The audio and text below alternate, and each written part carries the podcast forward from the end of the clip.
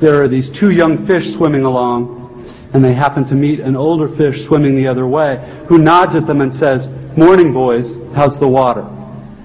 And the two young fish swim on for a bit, and then eventually one of them looks over at the other and goes, What the hell is water? This is a standard requirement of U.S. commencement speeches, the deployment of didactic little parable-ish stories.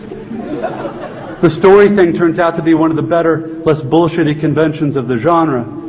But if you're worried that I plan to present myself here as the wise older fish explaining what water is to you younger fish, please don't be. I am not the wise old fish. The point of the fish story is merely that the most obvious, important realities are often the ones that are hardest to see and talk about. Stated as an English sentence, of course, this is just a banal platitude. But the fact is that in the day-to-day trenches of adult existence, banal platitudes can have a life or death importance. Or so I wish to suggest to you on this dry and lovely morning. Of course, the main requirement of speeches like this is that I'm supposed to talk about your liberal arts education's meaning, to try to explain why the degree you're about to receive has actual human value instead of just a material payoff. So let's talk about the single most pervasive cliche in the commencement speech genre, which is that a liberal arts education is not so much about filling you up with knowledge as it is about, quote, teaching you how to think. If you're like me as a student, you've never liked hearing this, and you tend to feel a bit insulted by the claim that you've needed anybody to teach you how to think, since the fact that you even got admitted to a college this good seems like proof that you already know how to think. But I'm going to posit to you that the liberal arts cliche turns out not to be insulting at all. Because the really significant education in thinking that we're supposed to get in a place like this isn't really about the capacity to think, but rather about the choice of what to think about. If your total freedom of choice regarding what to think about seems too obvious to waste time discussing, I'd ask you to think about fish and water and to bracket for just a few minutes your skepticism about the value of the totally obvious. Here's another didactic little story. There are these two guys sitting together in a bar in the remote Alaskan wilderness. One of the guys is religious, the other's an atheist, and the two are arguing about the existence of God with that special intensity that comes after about the fourth beer. And the atheist says, look, it's not like I don't have actual reasons for not believing in God. It's not like I haven't ever experimented with the whole God and prayer thing. Just last month, I got caught away from camp in that terrible blizzard, and I was totally lost, and I couldn't see a thing, and it was 50 below. And so I tried it. I fell to my knees in the snow and cried out, Oh God, if there is a God, I'm lost in this blizzard, and I'm going to die if you don't help me. And now, in the bar, the religious guy looks at the atheist all puzzled. Well, then you must believe now, he says. After all, here you are, alive. The atheist just rolls his eyes. No, man, all that was was a couple Eskimos happened to come wandering by and they showed me the way back to camp. It's easy to run the story through a kind of standard liberal arts analysis. The exact same experience can mean two totally different things to two different people, given those people's two different belief templates and two different ways of constructing meaning from experience. Because we prize tolerance and diversity of belief, nowhere in our liberal arts analysis do we want to claim that one guy's interpretation is true and the other guy's is false or bad. Which is fine, except we also never end up talking about just where these individual templates and beliefs come from meaning where they come from inside the two guys. As if a person's most basic orientation toward the world and the meaning of his experience were somehow just hardwired, like height or shoe size, or automatically absorbed from the culture, like language. As if how we construct meaning were not actually a matter of personal, intentional choice.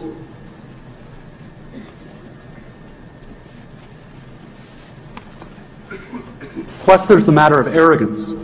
The non-religious guy is so totally certain in his dismissal of the possibility that the passing Eskimos had anything to do with his prayer for help. True, there are plenty of religious people who seem arrogantly certain of their own interpretations too. They're probably even more repulsive than atheists, at least to most of us. But religious dogmatist problem is exactly the same as the story's unbeliever. Blind certainty. a close-mindedness that amounts to an imprisonment so total that the prisoner doesn't even know he's locked up.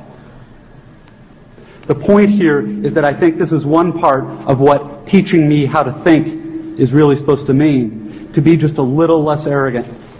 To have just a little critical awareness about myself and my certainties. Because a huge percentage of the stuff that I tend to be automatically certain of is, it turns out, totally wrong and deluded. I have learned this the hard way, as I predict you graduates will too. Here is just one example of the total wrongness of something I tend to be automatically sure of. Everything in my own immediate experience supports my deep belief that I am the absolute center of the universe. the realest, most vivid, and important person in existence. We rarely talk about this sort of natural basic self-centeredness because it's so socially repulsive but it's pretty much the same for all of us. It is our default setting, hardwired into our boards at birth. Think about it. There is no experience you have had that you are not at the absolute center of. The world as you experience it is there in front of you or behind you, to the left or right of you, on your TV or your monitor, and so on. Other people's thoughts and feelings have to be communicated to you somehow, but your own are so immediate, urgent, real. Please don't worry that I'm getting ready to lecture you about compassion or other directedness or all the so-called virtues. This is not a matter of virtue. It's a matter of my choosing to do the work of somehow altering or getting free of my natural hardwired default setting, which is to be deeply and literally self-centered and to see and interpret everything through this lens of self. People who can adjust their natural default setting this way are often described as being well adjusted, which I suggest to you is not an accidental term. Given the triumphant academic setting here, an obvious question is how much of this work of adjusting our default setting involves actual knowledge or intellect. This question gets very tricky. Probably the most dangerous thing about an academic education at least in my own case, is that it enables my tendency to over-intellectualize stuff, to get lost in abstract arguments inside my head instead of simply paying attention to what's going on right in front of me. Paying attention to what is going on inside me. As I'm sure you guys know by now, it is extremely difficult to stay alert and attentive instead of getting hypnotized by the constant monologue inside your own head. Maybe happening right now. Twenty years after my own graduation, I have come gradually to understand that the liberal arts cliche about teaching you how to think is actually shorthand for a much deeper, more serious idea. Learning how to think really means learning how to exercise some control over how and what you think. It means being conscious and aware enough to choose what you pay attention to and to choose how you construct meaning from experience. Because if you cannot exercise this kind of choice in adult life, you will be totally hosed. Think of the old cliche about, quote, the mind being an excellent servant but a terrible master. This, like many cliches, so lame and unexciting on the surface, actually expresses a great and terrible truth. It is not the least bit coincidental that adults who commit suicide with firearms almost always shoot themselves in the head. They shoot the terrible master. And the truth is that most of these suicides are actually dead long before they pull the trigger. And I submit that this is what the real, no bullshit value of your liberal arts education is supposed to be about. How to keep from going through your comfortable, prosperous, respectable adult life dead, unconscious, a slave to your head and to your natural default setting of being uniquely completely, imperially alone, day in and day out. That may sound like hyperbole or abstract nonsense. Let's get concrete. The plain fact is that you graduating seniors do not yet have any clue what day in, day out really means. there happen to be whole, large parts of adult American life that nobody talks about in commencement speeches. One such part involves boredom, routine, and petty frustration. The parents and older folks here will know all too well what I'm talking about. By way of example, let's say it's an average adult day and you get up in the morning, go to your challenging white collar college graduate job, and you work hard for eight or ten hours, and at the end of the day you're tired and somewhat stressed, and all you want is to go home and have a good supper and maybe unwind for an hour and then hit the sack early, because of course you have to get up the next day and do it all again. But then you remember there's no food at home. You haven't had time to shop this week because of your challenging job. And so now, after work, you have to get in your car and drive to the supermarket. It's the end of a workday, and the traffic is apt to be very bad. So getting to the store takes way longer than it should. And when you finally get there, the supermarket is very crowded because, of course, it's the time of day when all the other people with jobs also try to squeeze in some grocery shopping. And the store is hideously fluorescently lit and infused with soul-killing Muzak or corporate pop. And it's pretty much the last place you want to be. But you can't just get in and quickly out. You have to wander all over the huge, overlit store's confusing aisles to find the stuff you want. And you have to maneuver your junky cart through all these other tired, hurried people with carts, etc., etc., cutting stuff out because it's a long ceremony. And eventually, you get all your supper supplies, except now it turns out there aren't enough checkout lanes open, even though it's the end of the day rush. So the checkout line is incredibly long, which is stupid and infuriating. But you can't take your frustration out on the frantic lady working the register, who is overworked at a job whose daily tedium and meaninglessness surpasses the imagination of any of us here at a prestigious college. But anyway, you finally get to the checkout line's front and you pay for your food and get told to have a nice day in a voice that is the absolute voice of death. And then you have to take your creepy, flimsy plastic bags of groceries in your cart with the one crazy wheel that pulls maddeningly to the left, all the way out through the crowded, bumpy, littery parking lot. And then you have to drive all the way home through slow, heavy, SUV-intensive rush hour traffic, etc., etc. Everyone here has done this, of course, but it hasn't yet been part of you graduates' actual life routine, day after week, after month, after year. But it will be and many more dreary, annoying, seemingly meaningless routines besides. But that is not the point. The point is that petty, frustrating crap like this is exactly where the work of choosing is going to come in. Because the traffic jams and crowded aisles and long checkout lines give me time to think. And if I don't make a conscious decision about how to think and what to pay attention to, I'm going to be pissed and miserable every time I have to shop because my natural default setting is the certainty that situations like this are really all about me, about my hungriness and my fatigue and my desire to just get home. And it's going to seem for all the world like everybody else is just in my way. And who are all these people in my way? And look at how repulsive most of them are and how stupid and cow-like and dead-eyed and non-human they seem in the checkout line. Or at how annoying and rude it is that people are talking loudly on cell phones in the middle of the line. And look at how deeply personally unfair this is. Or, of course, if I'm in a more socially conscious liberal arts form of my default setting, I can spend time in the end of the day traffic being disgusted about all the huge, stupid, lane blocking SUVs and Hummers and V12 pickup trucks burning their wasteful, selfish 40 gallon tanks of gas. And I can dwell on the fact that the patriotic or religious bumper stickers always seem to be on the biggest, most disgustingly selfish vehicles, driven by the ugliest,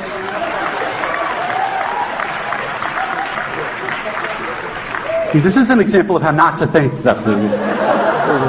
biggest, most disgustingly selfish vehicles driven by the ugliest, most inconsiderate and aggressive drivers. And I can think about how our children's children will despise us for wasting all the future's fuel and probably screwing up the climate, and how spoiled and stupid and selfish and disgusting we all are, and how modern consumer, consumer society just sucks, and so on and so forth. You get the idea. If I choose to think this way in the store and on the freeway, fine. Lots of us do. Except thinking this way tends to be so easy and automatic that it doesn't have to be a choice. It is my natural default setting. It's the automatic way that I experience the boring, frustrating, crowded parts of adult life when I'm operating on the automatic, unconscious belief that I am the center of the world and that my immediate needs and feelings are what should determine the world's priorities. The thing is that, of course, there are totally different ways to think about these kinds of situations. In this traffic, all these vehicles stuck and idling in my way, It's not impossible that some of these people in SUVs have been in horrible auto accidents in the past and now find driving so terrifying that their therapist has all but ordered them to get a huge, heavy SUV so they can feel safe enough to drive. Or that the Hummer that just cut me off is maybe being driven by a father whose little child is hurt or sick in the seat next to him and he's trying to get this kid to the hospital and he's in a way bigger, more legitimate hurry than I am. It is actually I who am in his way. Or I can choose to force myself to consider the likelihood that everyone else in the supermarket's checkout line is just as bored and frustrated as I am. And that some of these people probably have much harder, more tedious or painful lives than I do. Again, please don't think I'm giving you moral advice or that I'm saying you're supposed to think this way or that anyone expects you to just automatically do it because it's hard. It takes will and effort. And if you are like me, some days you won't be able to do it or you just flat out won't want to. But most days, if you're aware enough to give yourself a choice, you can choose to look differently at this fat, dead-eyed, over-made up lady who just screamed at her kid in the checkout line. Maybe she's not usually like this. Maybe she's been up three straight nights holding the hand of her husband who's dying of bone cancer. Or maybe this very lady is the low-wage clerk at the motor vehicles department who just yesterday helped your spouse resolve a horrific, infuriating red tape problem through some small act of bureaucratic kindness. Of course, none of this is likely, but it's also not impossible. It just depends what you want to consider. If you're automatically sure that you know what reality is and who and what is really important, if you want to operate on your default setting, then you, like me, probably won't consider possibilities that aren't annoying and miserable. But if you've really learned how to think, how to pay attention, then you will know you have other options. It will actually be within your power to experience a crowded, hot, slow, consumer hell type situation as not only meaningful, but sacred. On fire with the same force that lit the stars. Love, fellowship, the mystical oneness of all things deep down. Not that that mystical stuff's necessarily true. The only thing that's capital T true is that you get to decide how you're going to try to see it. This, I submit, is the freedom of real education, of learning how to be well adjusted. You get to consciously decide what has meaning and what doesn't. You get to decide what to worship because here's something else that's weird but true. In the day-to-day trenches of adult life, there is actually no such thing as atheism. There is no such thing as not worshiping. Everybody worships. The only choice we get is what to worship. And a compelling reason for maybe choosing some sort of God or spiritual type thing to worship, be it JC or Allah, be it Yahweh or the Wiccan mother goddess or the Four Noble Truths or some inviolable set of ethical principles, is that pretty much anything else you worship will eat you alive. If you worship money and things, if they are where you tap real meaning in life, then you will never have enough. Never feel you have enough. It's the truth. Worship your own body and beauty and sexual allure and you will always feel ugly. And when time and age start showing, you will die a million deaths before they finally plant you. On one level, we all know this stuff already. It's been codified as myths, proverbs, cliches, epigrams, parables, the skeleton of every great story. The whole trick is keeping the truth up front in daily consciousness. Worship power, you will end up feeling weak and afraid and you will need ever more power over others to numb you to your own fear. Worship your intellect, being seen as smart, you will end up feeling stupid, a fraud, always on the verge of being found out. Look, the insidious thing about these forms of worship is not that they're evil or sinful. It is that they are unconscious. They are default settings. They're the kind of worship you just gradually slip into day after day getting more and more selective about what you see and how you measure value without ever being fully aware that that's what you're doing. And the so-called real world will not discourage you from operating on your default settings because the so-called real world of men and money and power hums merrily along on the fuel of fear and anger and frustration and craving and the worship of self. Our own present culture has harnessed these forces in ways that have yielded extraordinary wealth and comfort and personal freedom. The freedom all to be lords of our own tiny skull-sized kingdoms, alone at the center of all creation. This kind of freedom has much to recommend it. But of course there are all different kinds of freedom. And the kind that is most precious you will not hear much talked about much in the great outside world of wanting and achieving and displaying. The really important kind of freedom involves attention and awareness and discipline and being able truly to care about other people and to sacrifice for them over and over in myriad petty little unsexy ways every day. That is real freedom. That is being educated and understanding how to think. The alternative is unconsciousness, the default setting, the rat race, the constant gnawing sense of having had and lost some infinite thing. I know that this stuff probably doesn't sound fun and breezy or grandly inspirational the way a commencement speech is supposed to sound. What it is, as far as I can see, is the capital T truth with a whole lot of rhetorical niceties stripped away. You are, of course, free to think of it whatever you wish. But please don't just dismiss it as some finger-wagging Dr. Laura sermon. None of this stuff is really about morality or religion or dogma or big fancy questions of life after death. The capital T truth is about life before death. It is about the real value of a real education, which has almost nothing to do with knowledge and everything to do with simple awareness.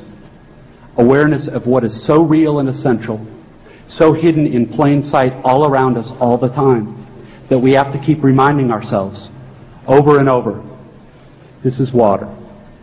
This is water. It is unimaginably hard to do this, to stay conscious and alive in the adult world day in and day out. Which means yet another grand cliche turns out to be true. Your education really is the job of a lifetime. And it commences now. I wish you way more than luck.